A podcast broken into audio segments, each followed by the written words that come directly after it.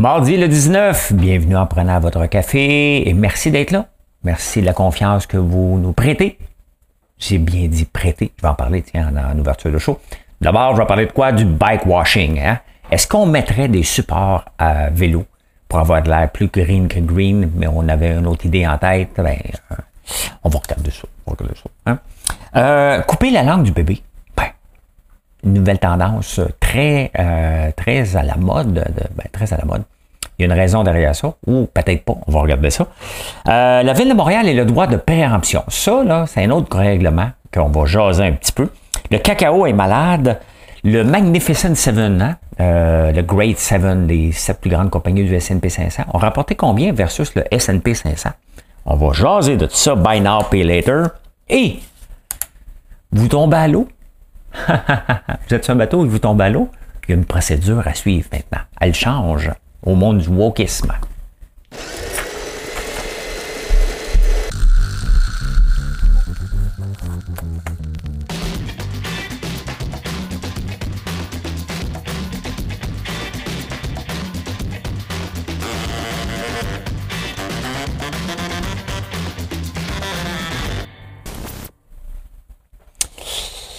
Ben oui, j'ai bien dit prêter la confiance. La confiance en affaires, c'est pas quelque chose de fais-moi confiance. Hey, fais-moi confiance, non, demande livrer là.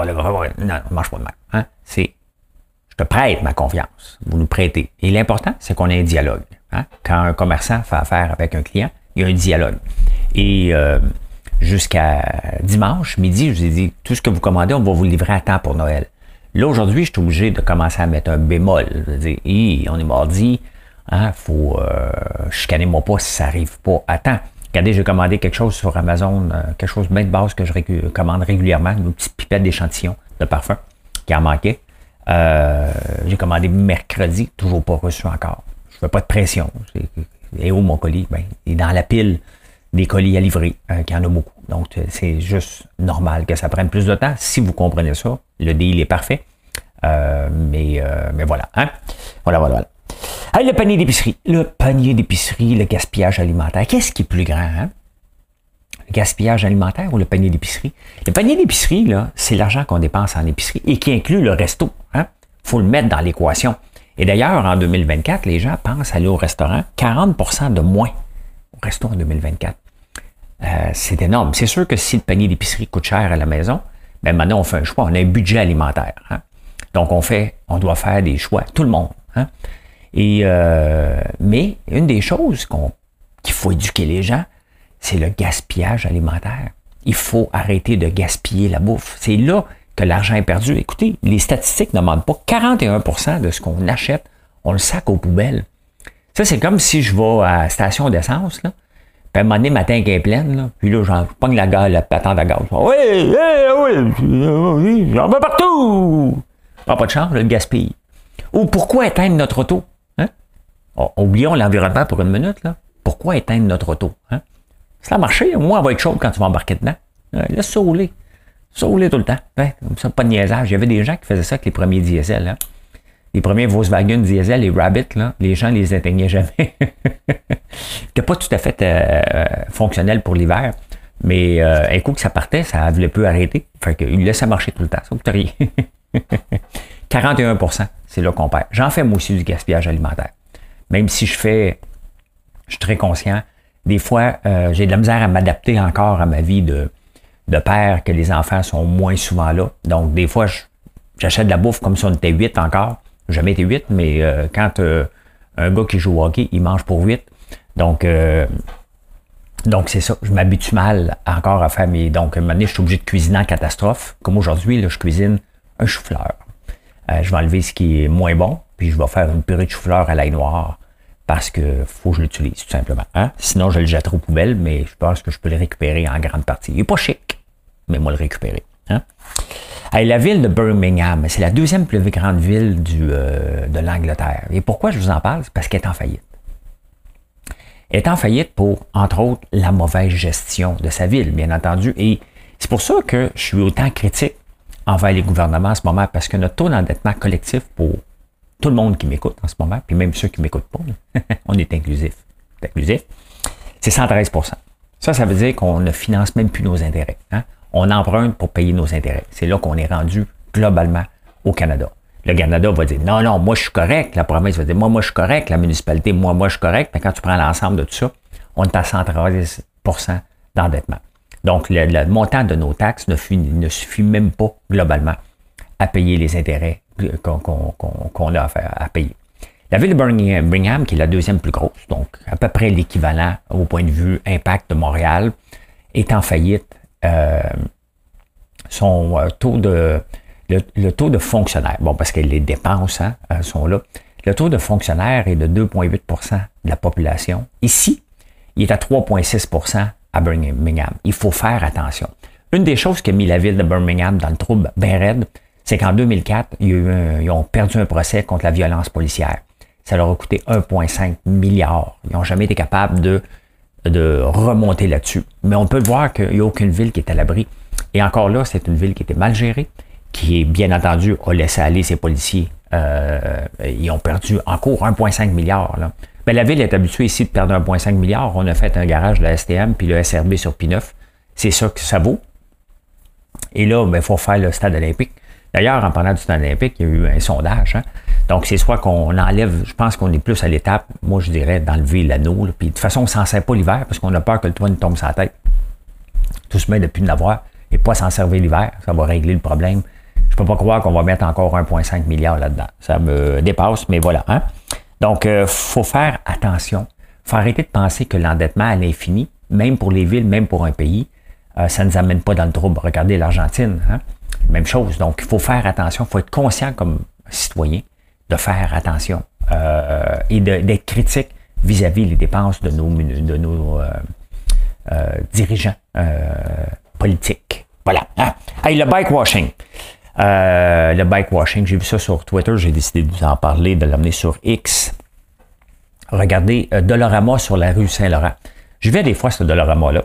Et là, ils ont mis un stationnement à vélo devant la porte. Il n'y a pas de danger, là, ça ne bloque pas l'accès aux handicapés. Là. La photo laisse supposer que... Non, ils ont mis ça devant. Ce qu'il y avait devant ça, normalement, en avant du Dollarama, c'était des itinérants. Donc là, ils ont mis un rack à vélo. Donc, sont-ils pour le vélo ou sont contre les itinérants? Hein? Bien, les deux. Tu sais, on va s'entendre, là, comme magasin, d'avoir 7, 8 ou 10 itinérants qui sont assis devant ta fenêtre, c'est un peu intimidant pour quelqu'un qui veut rentrer, là. Donc, c'est sûr qu'il n'y a personne qui va avoir des itinérants devant son commerce, là. Mais les gens de la gauche disent « Hey, c'est pas correct, tu fais du bikewashing, tu as l'impression que... » Tu démontres que tu es pour les vélos, mais dans le fond, tu es juste contre les itinérants. Peut-être. Peut-être, mais les villes aussi font la même chose avec des bancs où on ne peut pas dormir dessus. Donc, à un moment donné, c'est normal de faire ça. Ce n'est pas du bikewashing, c'est trouver une solution à moindre coût, autre que d'aller voir des gens et les mettre de côté. S'ils se déplacent ailleurs, là, on n'a pas réglé le problème. Mais est-ce que c'est aux commerçants de régler le problème d'itinérance à Montréal? Ou trouver des solutions pour au moins eux être capables de survivre parce que la solution ne leur appartient pas non plus. Là, hein? Fait que voilà, hein? On s'en va au Québec. Au Québec. Des fois, je le répète deux fois. Au Québec. Au Québec 7. On est au Québec 7. Au Québec, qu'est-ce qui se passe? La ville de Montréal a le droit de péremption. En 2017, ils ont voté qu'ils avaient le droit de bider sur des immeubles. Parce que, comme la ville de Québec, la ville de Montréal se prend pour un promoteur immobilier. Hein? Et là, ils ont défini certains quartiers hein, avec des maisons de chambre pour aider justement à l'itinérance. Et ils ne veulent pas que ce soit des méchants promoteurs immobiliers qui viennent faire ça, puis ils mettent à terre, bah, c'est un condo à des millions. Hein? Ils n'ont pas compris que des milliardaires de Montréal n'iront pas s'installer dans un coin tout croche. T'sais? Mais bon, il faut... On est là. Fait qu'on est promoteur immobilier. Fait que la ville peut acheter n'importe quel building. Mettons comme ici, là, la maison, mettons que c'est une maison de chambre. Moi, je la mets à vendre. Avant de la mettre à vendre, hein, appelle un de mes chums, mettons. Écoute, la ville risque de l'acheter, d'utiliser. Son droit de péremption, c'est de dire, t'as moins. Hein? Voici l'offre, elle est à moins. Hein? Donc, ça prend un évaluateur qui va venir, mais au pire, t'as pas. Mettons que tu as l'offre, mettons que je voudrais la vendre, puis l'évaluateur dit, ben ça vaut 1 million, puis moi je pense que ça vaut 1,5, je ne vendrai pas. Mais là, tu sais, ça, c'est de jouer dans le jeu de la gestion de l'offre. Hein? Donc, la ville a dit, moi, je vais le prendre, c'est à moi, on va le transformer. On le voit, ce qu'ils font avec l'Office municipal de Montréal, c'est tout des taudis. Fait qu'ils pensent continuer à régler des affaires avec pas d'argent et en faire des taudis.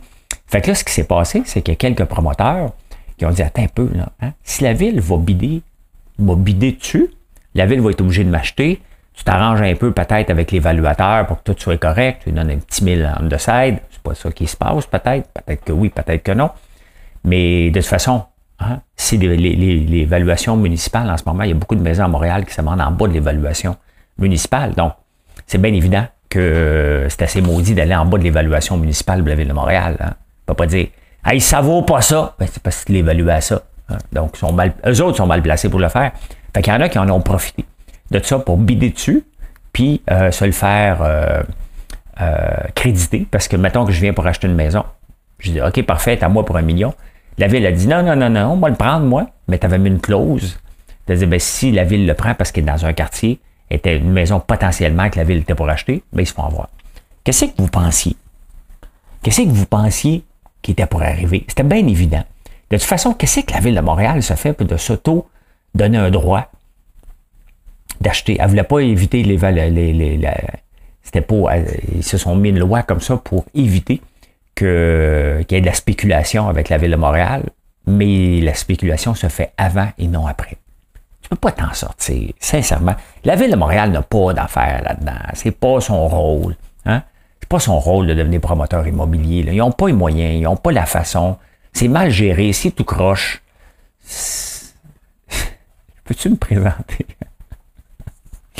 Allez-vous voter pour moi si je me présente? Je veux juste aller faire le ménage. Je veux juste aller faire le ménage puis ne pas me faire aimer. Puis après ça, je pars, je reviens à mes...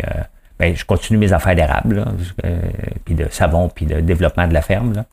Mais je vais juste moins voyager pour la Ville de Montréal. Donc, le temps que je vais passer sur la ferme, c'est du temps que Valérie Plante se promène en vélo un petit peu partout pour dire que tout est beau dans la ville. Une fois de temps en temps, je vais aller à ma ferme, aller m'occuper de ma compagnie. Je vais faire du SEO un peu sur mon site, puis ça va être le temps où je passerai en vélo. Là. En parlant de Valérie Plante, à manger une volée à l'île Bizarre, hein? Son parti qui présentait, il y avait des élections partielles à l'île Bizarre, je ne sais pas pourquoi, peut-être que l'ancien maire était décédé ou il a quitté pour raison de maladie, je n'ai même pas suivi, mais je sais qu'elle a mangé une volée. L'autre de l'autre équipe, parce qu'il y a des équipes à Montréal, je ne comprends pas non plus pourquoi, mais il a gagné à 78%, là juste le dire. Mais Valérie, en bonne perdante, a dit, on est fiers, on est rassembleurs pour nos concitoyens, puis on va l'accueillir dans l'équipe. Il y a de plus en plus de grogne hein, chez les professeurs de la FAE et de la FSE, de plus en plus. Parce que, puis c'est complètement con qu'au Québec, il y a 2 syndicats qui représentent les professeurs. La FAE est en grève, la FSE vient dans le front commun de retourner au travail. Donc, il y a des élèves en ce moment qui vont à l'école, il y a des élèves qui ne vont pas à l'école. Il y a une gang qui font la grève illimitée, l'autre qui attend. Parce que, tu sais, des fois, quand la FAE dit « on a déposé quelque chose », puis le gouvernement ne revient pas. C'est parce qu'il ne travaille pas en vase clos. Le deal qu'il va faire avec la FAE va devenir le deal de la FSE. Il faut que ça soit la même affaire à un moment donné. Puis ce qui se passe avec Santé Québec, on s'entend-tu qu'éventuellement, si c'est un succès, l'éducation va passer par la même chose. Il faut que les professeurs soient mobiles d'une place à l'autre au Québec. Donc, tu ne peux pas avoir 2 syndicats, tu dois en avoir qu'un seul. Donc, déjà là, en partant, ça ne fait pas de sens. Ça ne fait pas de sens la grève illimitée d'un bord parce qu'ils doivent voir, ouais, mais qu'est-ce que la FSE demande maintenant? Est-ce qu'on est en lien avec la FSE, ce qu'elle demande? Si on offre ça à ceux, est-ce que l'autre va l'accepter ou on va donner des conditions meilleures? Parce qu'après ça, la FAE va être en tabarnane parce qu'ils vont avoir fait un deal, une grève illimitée.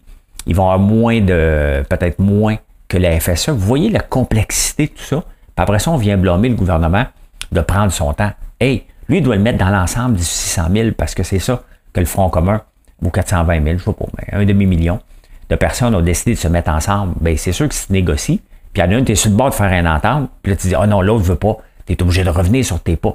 Donc, la grève, là, je vois beaucoup de gens, il y a quelqu'un qui m'a demandé un GoFundMe pour financer quand continue la grève, parce que pour elle, ce qui se passe en ce moment, c'est plus grand que la composition des classes. Ce qui se passe en ce moment avec la grève, là, c'est les femmes contre le maudit patriarcat. Ne riez pas, elle me l'écrit. Hein? Donc, vous voyez que la grève en ce moment, elle est menée par un égo d'une dame ou d'un petit groupe de crinqués de la FAE. Et en ce moment, ça met tout le monde dans la marde. La meilleure chose à faire, c'est d'arrêter la grève illimitée, rentrer dans le rang et attendre, continuer à négocier et de trouver une solution, mais de continuer, à gagner votre vie et de dire au syndicat, regarde, tu t'es trompé, là, tu vas nous régler la grève, là, on va te sacrer dehors après. Hein?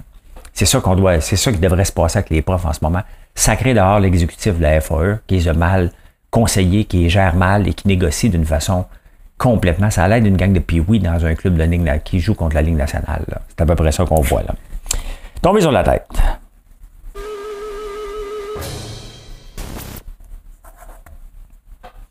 Coupez la langue de votre bébé. Seriez-vous prêt à faire ça? Hein? Il y a une grande tendance depuis 2004 sur le phénomène. Regardez ça. Ça, c'est les recherches sur Google depuis 2004.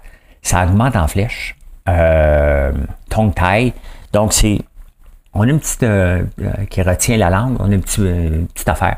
Il y en a qui peuvent avoir un petit problème de langage. Et les bébés ont de la misère à allaiter parce que, contrairement au biberon, pour allaiter, ça prend... faut que tu sortes la langue. Tu positionnes ça bien comme il faut. Et tu siphonnes. Donc, il y en a qui ont de la misère avec ça. Et ça a l'air que de couper la langue serait... les petites choses en dessous serait une des solutions. C'est un marché en pleine expansion. Hein? Ça se fait dans les bureaux de dentistes, imaginez-vous. Aux États-Unis, un petit peu partout, là, mais il y en a de plus en plus, cette chirurgie-là. Hey, j'hésiterais en tabarnouche, moi, à mettre mon enfant, à faire couper la langue de mon enfant sous prétexte qu'il n'est pas capable d'allaiter. Sous prétexte. Ça se peut que ce soit le cas, mais les gens ne sont pas convaincus, puis il y a d'autres problèmes. Hein. Il y a des jeunes qui l'ont fait faire, des parents qui l'ont fait faire avec leur enfant, et ça ne fonctionne toujours pas un an après. Donc, ils mangent encore du mou un an après. Il faut y penser sérieusement. Hein? Donc, ben c'est ça. C'est ça. Donc, j'aurais hésité. Moi, je ne serais pas capable. J'aurais dit, ben écoute, regarde, il est né comme ça. Là, on verra plus tard, là, ben pas à naissance. Là. Emmener un enfant à naissance, faut être craqué un peu sur l'allaitement, je trouve. Hein? Donc, puis il y a des bureaux de... Il y a des bureaux d'aide à la... Il doit y avoir ça aussi, à l'allaitement ici. Donc, aux États-Unis, tu es rémunéré, là. Il y a des... donc, eux autres, ils poussent ça au maximum. Ah, OK, ben va te faire couper la langue. Donc, il doit y avoir un marché de... Regarde, je t'emmène au bureau de dentiste, j'ai une cote en passant, là, parce qu'il y en a... Écoutez, vous voyez, vous avez vu le graphique, là? Regardez le graphique. Vous voyez? Ben, c'est ça. Hein? Si ça augmente tant que ça, c'est surtout parce qu'il y a du marketing autour de ça, tout simplement. Eh bien, eh bien, eh bien, eh bien. Hein?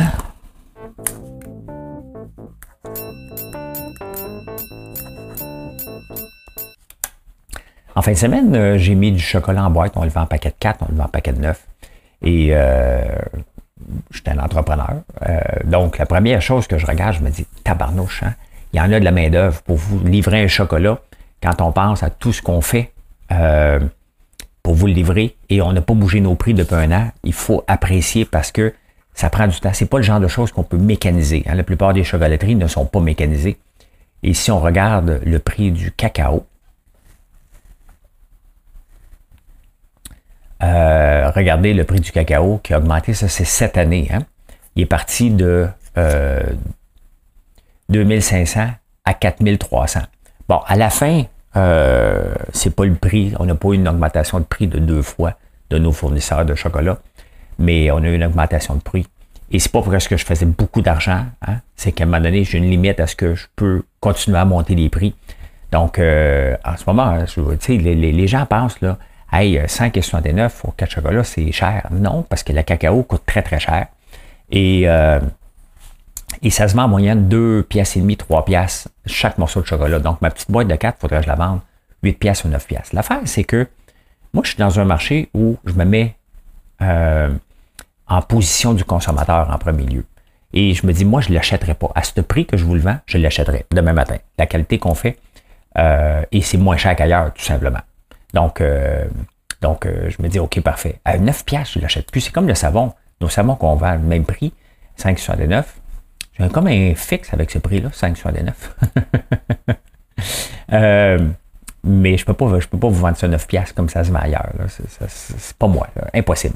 Moi, ce que je veux faire, c'est devenir un joueur majeur et je dois accepter d'avoir des marges plus petites. Cependant, quand je regardais tout le travail à faire pour le mettre en boîte, c'est énorme. Et quand on regarde le prix du cacao, et pourquoi le prix du cacao augmente, c'est que tout est centralisé puis c'est dangereux. Hein? C'est qu'à un moment donné, s'il y avait une pénurie, puis une grande maladie, puis une maladie en ce moment en Côte d'Ivoire puis au Ghana, qui reste à peu près 60 à 70 % du marché mondial du chocolat, bien, s'il y avait une maladie, à un moment donné, j'arrêterais d'en faire du chocolat, tout simplement, si c'était plus rentable de le faire. À un moment donné, ça reste un plaisir qu'on se paye. Mais il va falloir que d'autres pays, quand tu regardes ça, il y a des opportunités pour d'autres pays de le faire. Le Costa Rica en est un, de faire pousser du chocolat, du cacao un peu plus. Quand on regarde que deux pays dominent autant et que là, il y a une maladie qui affecte le chocolat en ce moment, donc c'est une opportunité en or pour aller ouvrir de nouveaux marchés, tout simplement. D'ailleurs, je me demande pourquoi les pays comme le Mexique et ces pays-là tardent à développer cette filière-là. Cette filière-là. Donc, cette année, il y a moins 32 %. Le prix a augmenté de 130 % alors que la quantité livrée est de moins 32 %. Hein? Hey, le Magnificent Seven, je vous en parle souvent, les top 7 du S&P 500, cette année, ont rapporté du 73 %, ce qui est énorme. Hein? Le S&P 500, grâce entre autres à l'S&P 500 qui regroupe 500 compagnies les plus grosses aux États-Unis. Il y en a 7 qui dominent royalement. Donc, l'ensemble a rapporté 23 % de retour. C'est énorme. Hein? Si tu avais mis 10 000 $ au début janvier, ben, tu aurais aujourd'hui 12 300 $. C'est ça que ça veut dire, là. Est-ce que c'est vrai? On va regarder avec mon outil. Mon outil, marche-tu mon outil? Il est buggé. Ah ben là, il ne marche pas le calculateur. Je ne peux pas vous le montrer. Il est buggé. Donc, c'est énorme, 23 % quand même. Hier, je vous parlais de GoPeer, d'investir, de mettre de l'argent pour aider les gens qui, pour des prêts, qui rapportent en moyenne du 9 % par année. Mais vous voyez pourquoi ce n'est pas tellement intéressant d'aller prendre des risques énormes quand le S&P 500 te rapporte du 23 %. Vous entendez? C'est une année exceptionnelle, entre autres grâce aux 7 plus grandes compagnies. Mais l'ensemble du S&P 500 a rapporté du 12 %. Ce qui est 2 %, 2 points de pourcentage de plus que la moyenne normale qui est de 10 %. Donc, on n'est pas tellement dans une année exceptionnelle pour l'ensemble, mais 12 % par année, c'est énorme. Et c'est pour ça que des fois, il faut arrêter de risquer. 12 %, c'est énorme. À 8 %, tu doubles ton argent au 7 ans. Donc, voilà. Hein? Buy now, pay later. Ça, je refuse encore de le mettre sur le site. Parce qu'avant, buy now, pay later, hein, on l'a vu quand on achetait des électroménagers, on se déplaçait, on pouvait l'acheter par paiement. Hein? C'est devenu en ligne pour les affaires de luxe. Donc, tu achetais une affaire à 4 000 $, tu peux le payer en 4 versements. À un moment donné, le luxe est devenu les objets courants, là, maintenant l'épicerie. Bon, moi, je suis plus une boutique cadeau et une épicerie. Vous me l'avez demandé souvent de le mettre dessus. Afterpay, buy now, pay later. Donc, tu peux prendre, mettons, tes 10 sacs de guimauve à 50 $ pour payer en 4 versements. Je pourrais le faire, c'est facile à faire, mais côté éthique, je me sens mal. Hein? Je me sens mal, donc je vais attendre que ce soit plus mainstream, mais il reste quand même que depuis 2020, c'est une augmentation de 434 % des sites web qui font des ventes sur Afterpay. C'est sûr, c'est nouveau, hein? Le chiffre fait exceptionnel, mais cette année, 7 % des transactions en ligne se passent en versement. Et il y a quelque chose en dedans de moi qui dit hey, « je pourrais faire de plus de business », mais je vais travailler sur aller chercher plus de volume pour le moment. Je vais attendre que ce soit plus mainstream. Je ne suis pas à l'aise de vous faire payer en 4 versements. C'est pas même. Je veux pas ça. Je ne veux pas que vous souffrez d'acheter mes produits. Hein? Je veux que vous ayez un plaisir que je me considère qui est le plus abordable qu'on peut offrir comme prix. Mais il faut que ça reste abordable. Et si vous le payez en 4 versements, je ne vous verrai pas avant longtemps. Je veux vous voir en toutes les 14 à 28 jours. Donc, pour moi, c'est trop. Et j'ai un problème éthique avec ça pour le moment. On va voir comment évolue ce marché-là dans les prochaines années, ou même en 2024, mais pour le moment, je ne le mettrai pas sur le site. Hein? Insolite.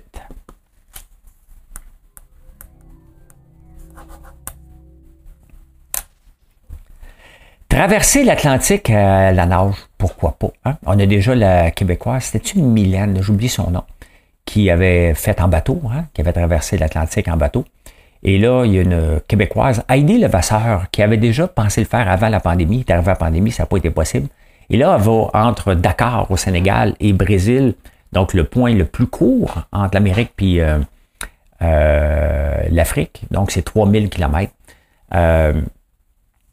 Donc, elle va essayer ça en 2024, de traverser ces 3000 km. C'est à peu près 150 jours. Ça va être tough. J'ai hâte de voir si elle va-tu réussir. J'ai déjà nagé avec elle. Elle venait nager maintenant avec nous autres au Stade Olympique. Puis, pas avec nous autres. Elle venait-tu avec nous autres? Elle faisait-tu même pratique? Ou elle nageait à côté? Je me souviens pas. Mais en tout cas, oui, elle nageait avec nous autres. Oui, oui, oui. C'est vrai. Donc, voilà. Hein? Donc, quand même, tout un défi. J'espère qu'elle va le réussir. Ça serait le fun. T'sais, elle veut être la première femme ou la première personne à réussir ça.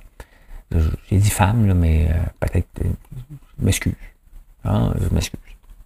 En parlant de s'excuser, bon, je suis dans le domaine des savons. Et à Halifax, il y avait un gros building à déplacer. Et quand on déplace un building, il lève des buildings, puis après ça, il le met sur des blocs. Puis là, il faut qu'il tire le building sur une remorque. Il est gros, le building. Et il était pas capable de le déplacer. Fait que le contremaître a eu une très bonne idée.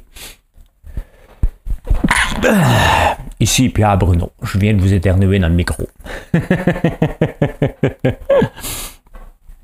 Et il a dit, attends un peu, hein? Quand je suis dans la douche, moi, j'échappe toujours mon savon, ça doit glisser. Fait qu'il allait faire le tour de toutes les pharmacies à Halifax. Il a acheté 700 savons, puis lui, il aime le Ivory. Il pense que l'Ivory glisse mieux que les autres. Donc, il a acheté 700 barres de savon, puis il a mis ça en dessous du building, puis ils ont réussi à le déplacer. Puis il en a resté un petit peu, fait qu'il les a donnés aux gens. Donc, ça lui a coûté 2000$, je pense, pour 700 barres de savon. Quand même, hein? Quand même. Et il a déplacé le building avec des savons. Hein? Pour Houston, we have a problem. Qu'est-ce qui arrive si vous tombez à l'eau en Angleterre? Hein? Normalement, on dit « man overboard »,« un homme à l'eau ». C'est fini ça. Hein? Le guide nautique en Angleterre, qui est devenu de plus en plus woke, dit « on ne peut pas dire ça parce que s'il fallait qu'il y ait quelqu'un à l'eau, qui ne s'identifie pas comme un homme, qu'est-ce que vous allez faire? » Donc maintenant, on va dire une personne à l'eau. C'est-tu personne à bâbord? Non, hein? Une personne est à l'eau. Oui, bonjour, une personne est à l'eau. Ouais, ben arrête le bateau. Arrête le bateau. Ouais, on ne peut plus dire ça, un homme à l'eau. Hey, non, fait que le show, c'est massacré. Massacré. Hey, merci d'être là. Je vous souhaite un excellent mardi. Venez nous voir sur françoislambert.one. Comme je vous dis, hein, on livre le plus rapidement possible. Est-ce qu'on peut livrer à temps pour Noël? C'est un peu serré, mais si vous voulez avoir des choses pour le temps des fêtes, c'est le moment. Faites-vous-en pas. On va le faire partir juste avant Noël et vous allez l'avoir entre Noël et Jour de l'An. Donc, notre marché du Noël et Jour de l'An, il est très, très gros parce que vous avez le goût de... Moi, je m'agarde plus entre Noël et Jour de l'An. Tu sais, j'arrive à Noël, nous autres, on travaille fort au mois de décembre. J'arrive fatigué. Donc, je mange plus des gâteries, du bon chocolat. Entre Noël et Jour de l'An, je prends plus le temps de m'allumer une bougie puis relaxer en faisant semblant de lire un livre, parce que ça a l'air qu'il faut lire un livre. Donc, voilà. Ben, venez nous voir. françoislambert.one. Bonne journée tout le monde. Bye.